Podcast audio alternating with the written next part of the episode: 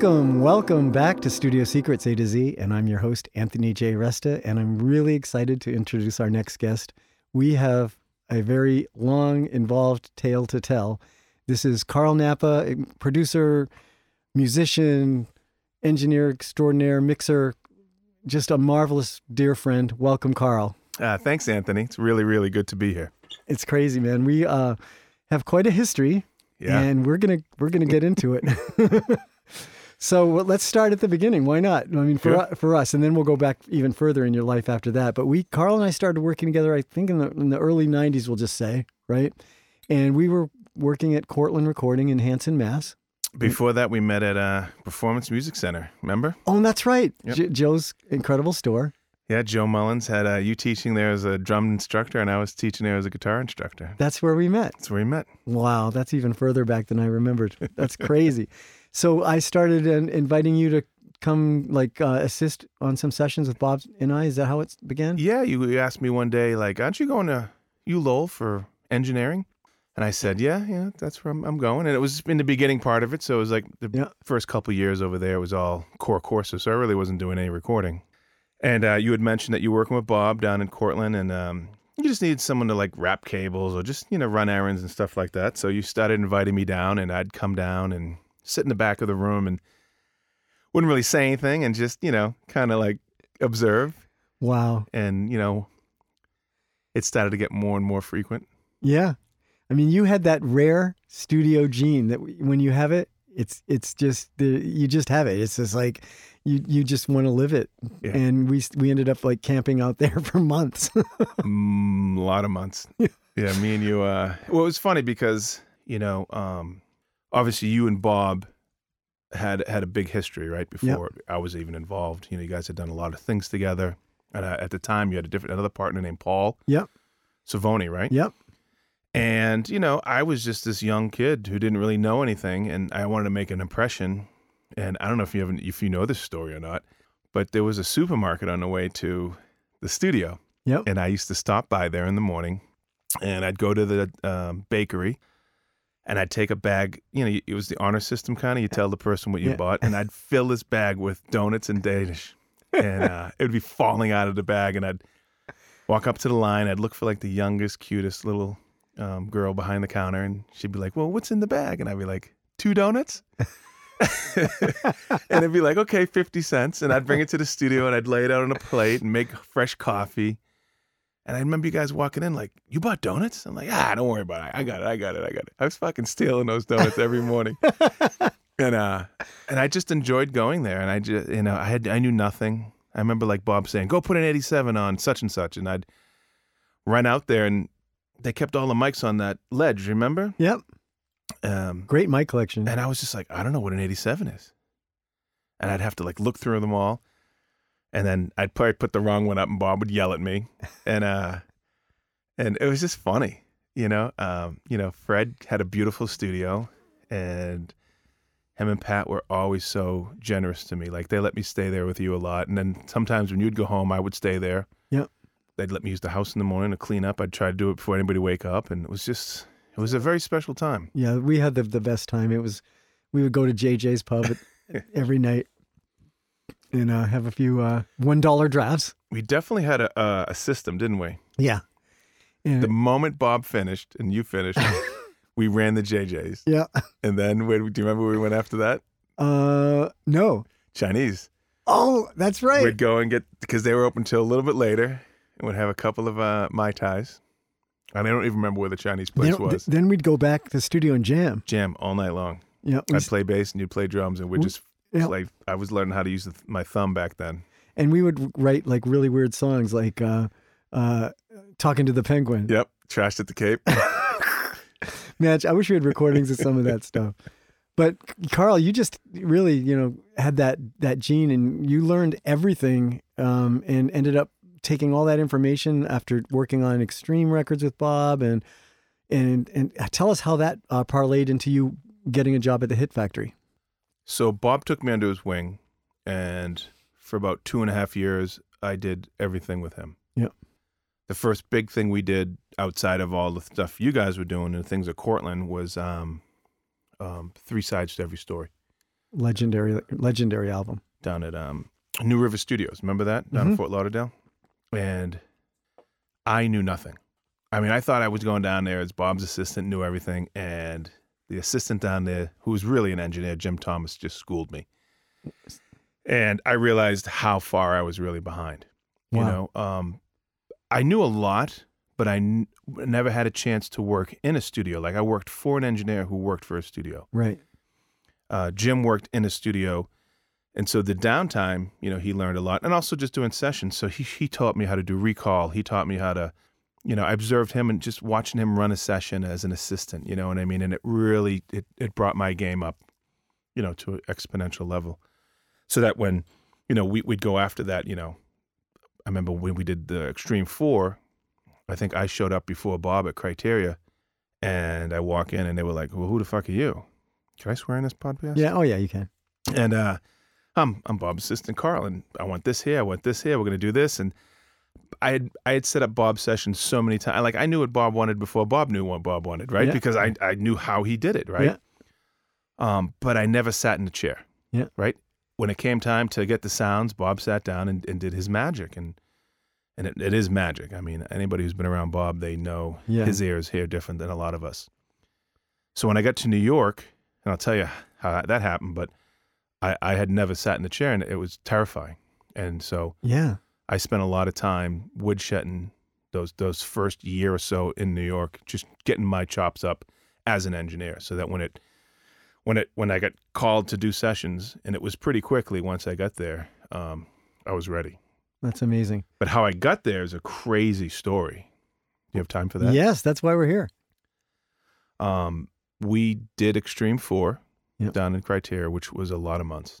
Yeah, And um, those records were fun to make because you were there a lot Yep. and you know how it was. But if anybody who doesn't, we would just move down to Florida and would all stay in the same condo complex. And every day we'd drive to the studio together. We'd go to the gym first, then we'd go to the studio.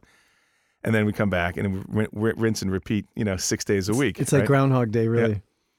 Um, the first day we get down there, um, we had hired a runner who was going to drive us back and forth, and uh, good old Brian um, didn't really work out as a driver. He was a very good driver. I mean, really good driver. um, but we wanted someone a little more lead-footed, Yeah. so I, I kind of took over that role, and I would get us from Fort Lauderdale to Miami pretty quickly in the morning. Surprised we never got a ticket. Uh, anyways, we did that record. Then we moved to New York, um, and we did Nuno's uh, solo record. We that's where Schizophonic started. And that's where I was. I was worked on that. I was co. And I don't remember the name of the studio. Do you? Um, Clinton. Clinton Studios. That's right. They had the two Yeah. 8078s, right? Yeah, beautiful studio. And we were in studio, I believe, A downstairs. Yeah. And that was a month or two. I Yeah. don't remember how long, but um, at the time I was married, and my wife Annie was from the the New Jersey area. Yeah. And so she would come down there and visit us, and she would be afraid to get out of the car because that's when Hell's Kitchen was kind of rough back then. Yeah. And one night, early on in the record, um, we were walking somewhere, went to a, a club or something to see a band. Yeah. We weren't getting a drink. We we weren't just out drinking. We, we were going to see some music. And I remember we were in the Upper West Side somewhere, and we get to the stop sign or light, and uh, I look over at Nuno and I go, um, you know, I, th- I think I'm going to stay in New York when this record's done. He's like, yeah, that's great. Like, you know, we got about a week off before we start the next thing, and I, I don't remember what the next thing was. Yeah. And he goes, um, but yeah, why not? I go, no, no, no, you're missing my point. Like, I'm going to stay in New York. What do you mean stay in New York? How, how are you going to get back and forth to work? Like, that's three hours, three and a half hours each way. I go, yeah, he's still missing my point. Like, I'm going to move. I'm, I'm going to quit Bob and, and kind of, I want to go on my own. Like, Yeah. I, I, I've been an assistant long enough. And he looked at me kind of funny and, and, you know, he'd probably speak better on that than me, but I felt like he thought that we're all going to get old and he'd be the producer and Bob would be the engineer and I'd be the assistant. We'd be like the age I am right now, Yeah. still doing the same roles. And it felt like two or three days where he didn't even talk to me. And like we used to go to the gym every morning, we used Yeah. to fuck work every day. Like, and I was getting like the cold shoulder. And I think, you know, It was hard. Yeah. um, because I even had, I hadn't told Bob yet, right? Yeah. And um, I walk into into work one morning because I was staying at a different place than him and Bob. They were in like some real fancy Yeah. hotel, and I was staying on uh with um uh the manager, the uh, day manager. What was his name? Uh, Bernstein. Oh yeah, You yeah, remember Scott? yeah, yeah. I was staying in Scott's apartment. So I was slumming it on the up, Upper West Side, and those guys were in like mansions. But anyways, I'm not bitter. yeah, I was just an assistant. No, but actually, I, I had great accommodations. Um, he walked up to me and he goes, um, "You have an appointment tomorrow at the Hit Factory at 10 a.m. Our session starts at 11. Don't be late." I go, "What?" He goes, "I called Troy, the owner. You have a appointment to meet with him at 10 o'clock in the morning. Our our session starts at 11. Don't be late." so he hooked you up with that. And you know what I said? I said, no, man, I don't want that. I want to send my resume out. I want to see if I can get a job. Like I was just stupid, right? Yeah. And he's like, shut the fuck up. Go to your appointment. And I did. Yeah. And um, when I got there, I had a great interview with Troy. And at one point, like he's grilling me on things that I knew and didn't know. Do you know the SSL? Do you know the Neve? Do you know this? Do you know that? And because, you know, I'd worked with Bob so long at, at such a high level, like I knew all that stuff, right? You were ready. And he was like, Well, what do you want from me? I'm like, I want a job. And he hired me. And I said, I can't start until I finish this record because it's not cool that if just to jump ship. And he goes, Well, when do you finish? I'm like, May, whatever. And he looked at a calendar. That was a Friday. He goes, Monday, you start here. And I did. Wow, And That's uh, amazing. it was pretty amazing. That's it's crazy. And like, let's talk about some of the sessions you did at the Hit Factory. I mean, that could take up two podcasts in itself. but you were telling my kids tonight. You came to our house and we had dinner, and the kids are into hip hop. Mm-hmm. They're like, "Who did you work with?" And he's like, "Carl's like Snoop, Biggie Smalls." Go, you know, I mean, there's a lot. I mean, Wu Tang. Wu Tang. I mean, that's incredible. I mean, what, what was what was all that? th those. So Tell us about that. what's interesting is when I got to New York, probably around 94 ish, Yeah. somewhere around there, right? I had just done three years, two and a half to three years with Bob doing heavy metal. Yeah. Like we did hard rock. Yeah. Um, we might have done a jazz record along the way. You know, Yeah, I could probably count them on one hand, right? Yeah. Uh, when I get to New York, all those engineers and assistants, all they wanted to do was rock and roll, and they were doing what was becoming the new pop music. Was hip hop was starting to come to fruition, right? Yeah. And I'm like, I don't want to do this shit no more. Like, I just did 10 million records, you know what I mean? Where Yeah. heavy guitar, right? We get a guitar sound. We do the backgrounds, you know. It was, it wasn't a formula, but it was a way of making records, right? And drums and stuff. And all of a sudden, I got a chance to do set up a drum machine and a keyboard and use an, you know, was it SPX 80 and sync everything up through MIDI time code. yeah, had no idea what I was doing, but I wanted to do that. yeah. And I jumped in head first and I took everything that we came my way. And at that time, Puffy was just starting Bad Boy Records. I remember being there, working on Nuno's record, and seeing his name like on everything. on everything. But it, he was he was Puffy Combs. Yep. He wasn't Sean even. Puffy Combs, yeah, because that was that was before there was uh, uh, even an office, you know, and there was at least three or four studios every night, and we worked with on everything there. Um, and through that, I met a guy named Vincent Herbert, and his engineer was Ben Garrison, and they took me under their wing, and I assisted them a lot. To the point where Ben was so busy, Vincent looked at me one day and was like, "Hey, can you engineer this session?" And I was like, yeah, of course I can. And the next day I got a call from um, the uh, Hit Factory. The, the daughter, Danielle, was she booked all the studios. And she was like, well, we want to manage you. If you're going to do this thing, we're going to manage you. I'm like, cool. I don't even know what that means, but. Um, and then literally I just started engineering. Yeah. I went from, you know, making $7.50 as an assistant engineer Yeah. to $75 as an engineer. Yeah. Like overnight Yeah. and I thought I was I thought I was rich. Yeah. You know what I mean? What a great. I could afford dinner now and I could like pay rent on time. but um that started the next chapter of my life of of of, you know, heavy duty engineering sessions. And, and and in those days pre Pro Tools, way before Pro Tools, still had analog desks and machines and you had to go to a recording studio. Yeah. And we got a chance to we, uh, shouldn't say we got a chance. I got a chance to work on unit like a who's who of of superstars, right? Yeah. Because the Hit Factory was that place that was super expensive and prestigious. Yeah. And a lot of it was we finished people's records. Like when if something was wrong, they'd come there. Or uh, if a record got rejected, they'd have to do two more songs. They would come to the Hit Factory and finish it, right? Because it was in New York, they could watch their clients. And so a lot of that early records never got any credit for it. I probably have l- more credits that I don't have on people's records than most people have on records, right? Yeah. Because the the records were done, the artwork was in, they were just filling out two more songs. And you know, I, I don't know how many times I heard, "Oh, we'll, we'll get you on the reprint. Don't worry about it." Oh yeah. Yeah, because you'd go to the store back then and buy the record because you were so excited to see your name and that you, you know, participated, and it wouldn't be there. yeah, that's hard. That's hard. Yeah. That's happened to me multiple times too. it's, it it stings a little, but but Yeah. after a while, we're like, whatever. It happens. Um, it happens. My, Peter Wolf told me that um the artwork got cut off at the bottom. that was my favorite excuse. uh, fun stuff. Yeah. So those sessions were. I mean, I remember working on stuff there while you were working on other stuff, and I remember like Michael Jackson bought lunch for everybody in the building for like over a year.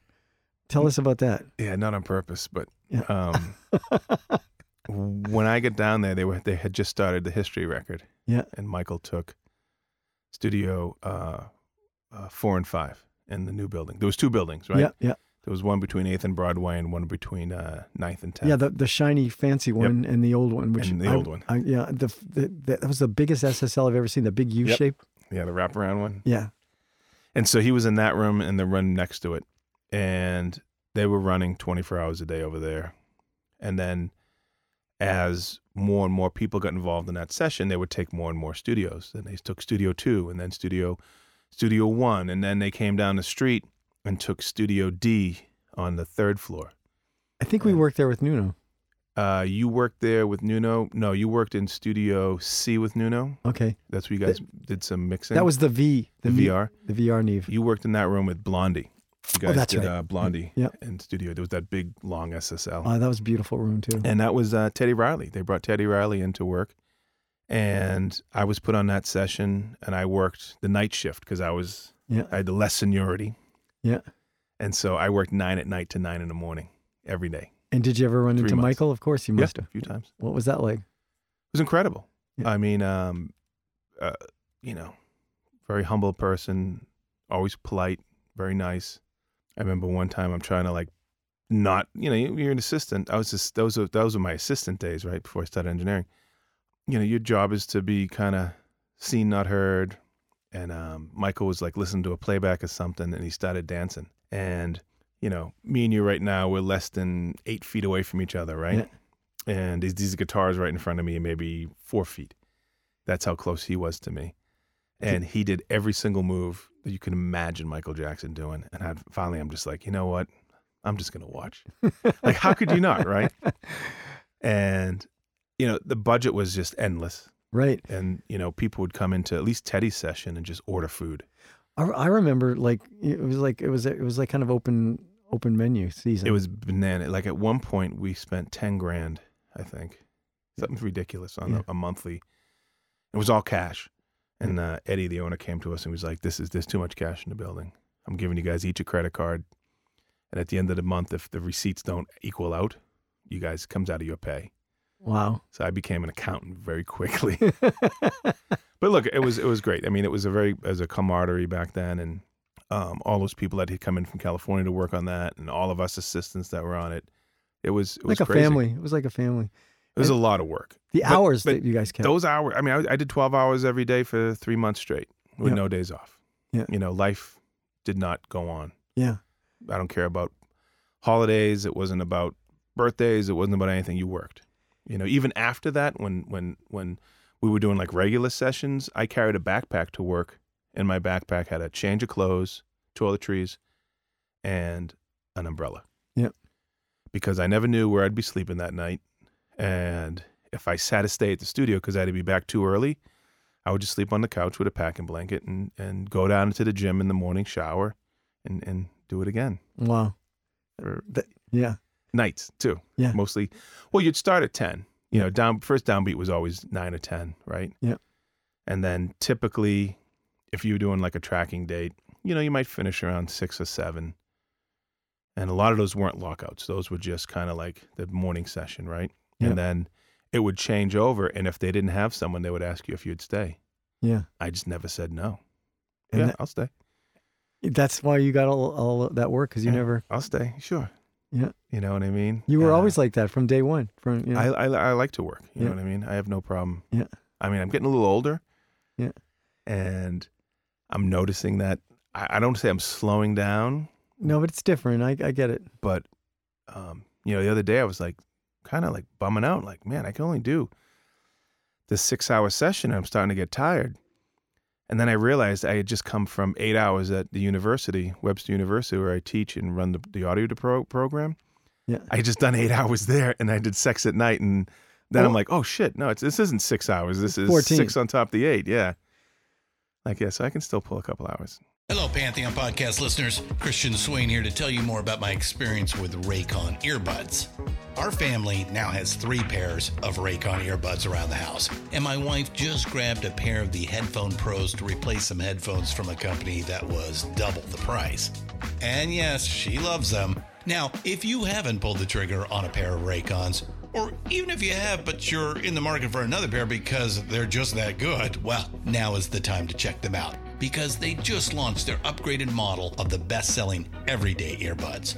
With Raycon's upgraded everyday earbuds, now you also get active noise cancellation, ergonomic design, and multi point connectivity that lets you pair with two devices at once. New quick charge function, three customizable sound styles, plus awareness mode. Available in a variety of vibrant new colors to complement any and all skin tones. I even have a pair of earbuds in a cool green color. I have tried just about every earbud known to humankind, and these Raycons are fantastic. Seriously, if you've been wanting to check out Raycons, there truly is no better time. You're going to ask yourself why you didn't check them out sooner, and Raycon offers a 30-day happiness guarantee. So, what are you waiting for? Go to buyraycon.com slash Pantheon today to get 20% off your Raycon order, plus free shipping. That's right, you'll get 20% off and free shipping at buyraycon.com slash Pantheon. Buyraycon.com slash Pantheon. Well, back in those in the New York days, I taught myself how to sleep anywhere. I would duck into the machine room and take a power nap Yeah. for five ten minutes, and you'd be amazed what a what a power nap. Can Oh do. yeah, it, it saves me. I kind of it, it helps you reset your focus too. and you Mhm. also have to learn about your body, Yeah. like how how your body reacts to caffeine, how your body reacts to Yeah. nicotine, how your body reacts to water, Yeah. to juice. I, I've had to slow down on the caffeine because I, I I was you know espresso like just became a little bit too too much. Well, I noticed my body would spike and then it would drop really hard. Yeah, So if I'm doing like a really long one or two day binge, yeah, when I say binge, it's not with cocaine, it's with studio. yeah. Um, I I stop the caffeine at some point, and it's just water and fruit or juice. Yeah, and Um, it helps you keep going. Um, when I did all those years with Nelly, we would do sometimes the most we ever did was we went into a third day, so straight. You know, two days straight was was a lot. We that that was that was such an occurrence that I don't I can't even count how many times we did it. And that was like a like a his whole crew. He had quite a crew. Tell us about your association with Nelly and how that turned into like a really major thing in your life. Oh yeah. So uh, there was a certain point in Hit Factor I kind of went on independent, right? Yeah. On my own and as a um at then it was just an in, uh, independent engineer, right? Yeah. Mixer. And I was very fortunate throughout my whole career that there would be certain people who would like lock on to me. At one point there was a guy at Warner Brothers. I did a couple years with him doing all his records. And then excuse me, I met a guy named Kevin Law out of Universal Records. And I just met him just in the Hit Factory, just in the Yeah. hallway. We had a lot in common. We just shoot the shit. And one day, he uh, he asked me to do something, um, and I couldn't do it. It was um, it was uh, what what what became Nellyville. He asked me if I wanted to go and you know make that record with them down in Florida. And I said uh, I can't. He's like, well, why? I go, well, I just signed uh, a thing with Nuno to do uh, what became uh, Population One. I was going to California to make that record with him. He was like, "Well, blow him off. He's he's, nobody. Like, come come work with. This is Nelly. You know, Nelly was riding high off of Country Grammar, like the biggest superstar in the world, right? Yeah. Or becoming one of them. And I'm like, dude, what would what would you say if the shoe was on the other foot? You know, what if I was blowing you off for something bigger than you? He's like, I'd be pissed. I'm like, well, this is how I act. And so I went and did that record with Nuno, and I came back, and um, Kevin had this record of this pop girl from uh, London named Sona Royale, I believe. Hmm. And he wanted me to do it because it was a combination of live music and program music. And I was I'm very good at Both both, both worlds, right? Yeah. And the integration of them, how to sync machines up and how to, you know, manipulate and edit. And I, at that point, I became very versed in Pro Tools. Yep. Um, I had seen the writing on the wall very early on and jumped. I jumped on the ship so hard that I was getting hired as just a Pro Tools operator for a long time. You know, I shouldn't say a long time, but a good time in New yeah, York. Yeah. And so Kevin hired me for that record, and then he asked me if I want to do this record for a guy named Murphy Lee, which was one of the Lunatics. Okay. And we went to Atlanta and recorded. Fun fact is the last day of recording, we were down there for two weeks, did all the vocals for the record. And like you said, back then they all traveled together. Yeah. All the lunatics went. So it was like five lunatics. Each lunatic had an assistant. Each lunatic had like a bodyguard. Each lunatic had a bunch of friends. Yeah. And we were working at Stankonia down there. I don't know if you ever worked in Oh, it. I worked there. And it's yeah. a huge control room. Yeah. And it's people everywhere. The live room, they're doing tattoos and who's doing what. And I had everybody just in the booth doing vocals. So it was just a shenanigans. And I really enjoyed this crew. Like everybody was really down to earth and really cool.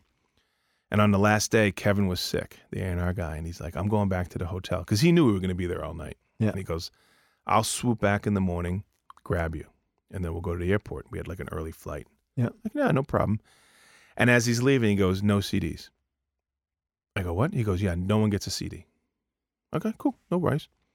At the end of the morning shift, I'm cleaning up. I'm backing up my hard drives. And out of the corner of my eye, Nelly's walking towards me with Murphy Lee and Ali. And I, they're all, you know, Ali was the president of Derrty and a lunatic. And Nelly is obviously Nelly. And Murphy Lee's the artist. And Nelly looks at me and goes, uh, I need a CD. Murph needs a CD. Ali needs a CD. And I look up and I go, I'm sorry, no CDs. and Anthony, you could hear a pin drop. It was like the record scratches. Yeah. People were getting up, grabbing their shit, and being like, "Oh, this dude's dead." And I'm like, "I'm sorry." Before Kevin left, he said no CDs, and they were like, "I'm fucking Nelly. This is Murphy Lee, the artist, and he's the president of the record company. We want CDs." I'm saying, Universal said no CDs. I can't give you CDs. I just met everybody. Well, I'd met him before, but like this is the first time we really worked together. Yeah. And Company company man. pissed. grabs his phone, calls Kevin, and I can hear him on the line. Yeah, yeah, yeah. He hands me the phone, and Kevin's like, "Yeah, they can have CDs." I'm like, "You motherfucker." Um, but fast forward when I'm working with Nelly full time, you know, hundreds and hundreds and hundreds of hours, and an artist who we're doing a feature with would turn to him and be like, "Hey, can I get a CD?" For anybody that doesn't know, a CD is like this round thing you put in this machine and it plays the music. It's not on your phone. um, and he would, he, he would, without a beat, without dropping a beat, he'd be like, "Yeah, of course you can have a CD. Go ask Carl," because he knew the first thing I'm going to say is, "I'm sorry, no CDs." Like it didn't bother me. Like Yeah. I, I would, I would toe the company line, and he didn't have to look like the bad guy. Yeah. But he also knew deep down inside that I would never bootleg anything, that I would never leak anything, that I would never, um, Yeah. you know, play shit for other people. Well, Right? that that kind of trust is is uh, important, and that's probably one of the loyalties is the factor that probably kept you around him for. Oh my God! Yeah. Like think about when when you know, unfortunately, when Prince passed away, we talked about his vault, his vault, his vault.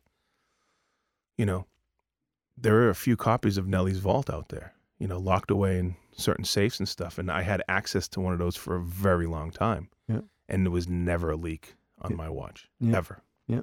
Wow. Um, which is pretty impressive, right? It's hard because I mean, you know, so many of these things started happening. You know, where they these albums would just show up like on Napster or whatever, like you know, you know, and then they had the DAT in the hat, with, you know, with all the live things and like, and then movies like started getting bootlegged the same way in China and like the they're they're out before they're in the theaters. You know, that's really a tough I remember, yeah, I remember back in the day when they'd have the camera in the the, the, the theater showing the movie. Yeah, Yeah. Uh, but you asked me how I get to Nelly, and I kind of blew Yeah, that Okay, blew let, that answer. let's rewind a little bit. Um, did that record? Yeah. Then they came back and they did a remix record of all his hits. We did that at the Hit Factory. Um, we set up two studios. One, the, the regular studio where this guy was mixing all the records. This guy named Rich Travali. Yep. And during the night, I'd be tracking the remixes of all his pop songs, right? And I set up my Pro Tools rig in the live room and used the booth with a couple of cables going into it for vocals, right? And so we had this little factory going day and night. Yep. Did that. And then I got a phone call. It was going into Christmas time, and uh, hey, you want to come to LA with us to to make what is going to become the next Nelly record? Like, of course I want to come. And we moved out there, and we kicked around for a while. Um, we went to almost every studio to find out which one he wanted to work at. Right, the Village, name a studio. We went there. Sunset Sound. I mean, Sunset Marquis, like everywhere. We went into like producers' houses, and he could not catch a vibe. And all the while, we were working at the Village, like doing the song, just getting keep Started. starting. Right. Um, I had him singing on. Remember, uh, the Lawson, the gold Lawson L forty. What was it? L forty seven or something. Yeah. Do you remember that mic we had for a long time? Yeah. Uh, so I was using that out there, and um, he sounded great on that, by the way. Um, That Lawson, the gold one. yeah, Yeah. that was the one I I, uh, I traded Nuno for something for that. He used to make those next door to East Iris, the Yeah. studios Yeah. in Nashville. Like he was like next door making those. That was a that was a beautiful mic. Uh, I got it from Nuno on a trade, and I ended up the the capsule died on me years later. I had to get a new capsule, and then I ended up selling it or trading it for something. I, and to this day, I, I'm. I, I wasn't using it, but I Yeah. regret getting. You know, you know how it is. Like I'm looking around here, like you don't get rid of anything like I Yeah, do, and the yeah. things I do get rid of, I miss the most. Yeah, that's that's happened to me. Like there's been over the years stuff I've regretted. Yeah. but you know, But we couldn't find a studio, yeah, and so in LA you can LA. Yeah, that that vibed with him. yeah. Wow. He was looking for something very special because there was gonna be a lot of writing. Yeah. there wasn't the record wasn't completely written, and uh, before I went out there, I kind of figured something was gonna go on, so I did a quick little um, a budget on what would it cost to to build a studio, meaning not build a studio, but buy the equipment, speakers, microphone, pre, Pro Tools, computer. It was like forty or fifty grand. And while we're talking, I said, you know, why don't we just get a house? You know?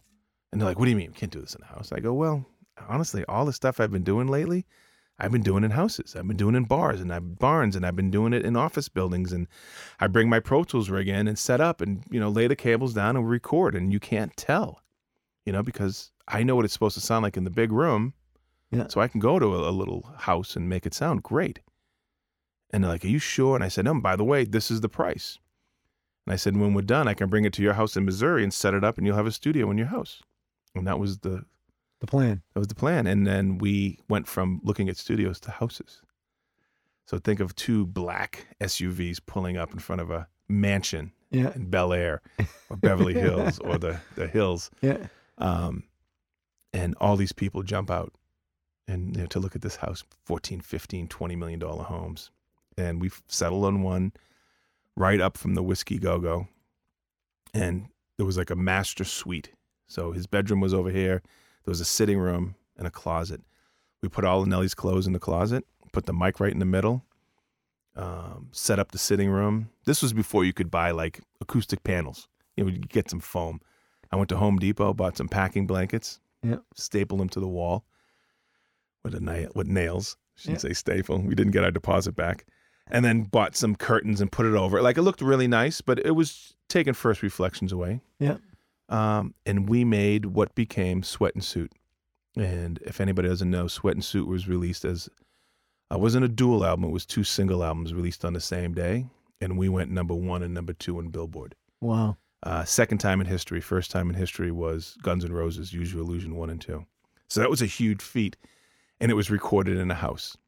Wow. That Uh, was the big. features were recorded at the record plant. So, like, if Snoop was recording, would go down to the record plant. Tim McGraw was recording, went down to the record plant. Christina Aguilera down to the record plant. He he felt too emb- like he was like, I don't want people coming to my house. You know what I mean? Yeah. Um, it was an incredible three four month experience. I had so many frequent flyers, Miles.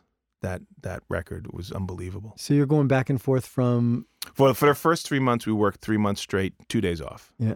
And I'm in LA. Um, I knew some people out here. I didn't even have time to go see. I like literally had two days off in three months. Wow. We worked every single day. Wow. Um, I'm going to go back and listen to that record now. Yeah, it was a lot of fun. And it was mixed in New York. Yeah. At the Hit Uh, Factory? No, that was mixed at Platinum, Platinum Island. Okay. Uh, Rich and Kevin were there mixing while we were finishing up the tracking. We we, we finished New York, uh, L.A., came back and forth a whole bunch of times, and then I went to um, Missouri and started going to his houses. First, we set up a house in his big house in Eureka, set up a studio there, and I don't know this about Missouri at the time, but there's a certain part of the year in the in the country where the frogs are very loud, oh, wow. and we could not record. That's how loud they were. You know what I mean? So how how many months or what, what's the frog season? What does it run from what to what? um, you know, I don't know because I bailed on that house pretty quickly, and we moved to his lake house oh, nice. in Lake St. Louis, and they had they were building something already down there. This guy named Joe Zimmerman who does all the construction. Yeah. and we instantly moved in there, and I pulled him aside and was like, you know. Um, I'm tired of living in hotels. Can I just stay at this house? Because he didn't live in this house. This was like yeah. there was the Cribs house. Oh, wow. he did an episode for Cribs, and the next day there was a you know people walking up to the house and bringing their boats up to there, and it was just he couldn't live there, and so I moved. He moved me into one of the rooms upstairs, and um, we finished that album there. We finished the longest yard there. We finished a Murphy Lee. Uh, well, we started a Murphy Lee solo record that like a lot, a lot of records were done in that studio, and then we did uh we moved to the corporate offices we built proper studios in there and then did so so much more there Wow. It's just an incredible amount of work. I mean, it's just mind boggling. You know, we, I feel like we're just kind of scratching the surface here. We're going to do a double episode. So it's it's been great to have you in this, and we'll do another episode. We'll uh, get you one next week, too. yeah i'd love to come back Awesome, man. Yeah. I love you, man. I mean, appreciate it you too Anthony J. Resta, Studio Secrets, A to Z, signing off. Thanks, Carl. thank you anthony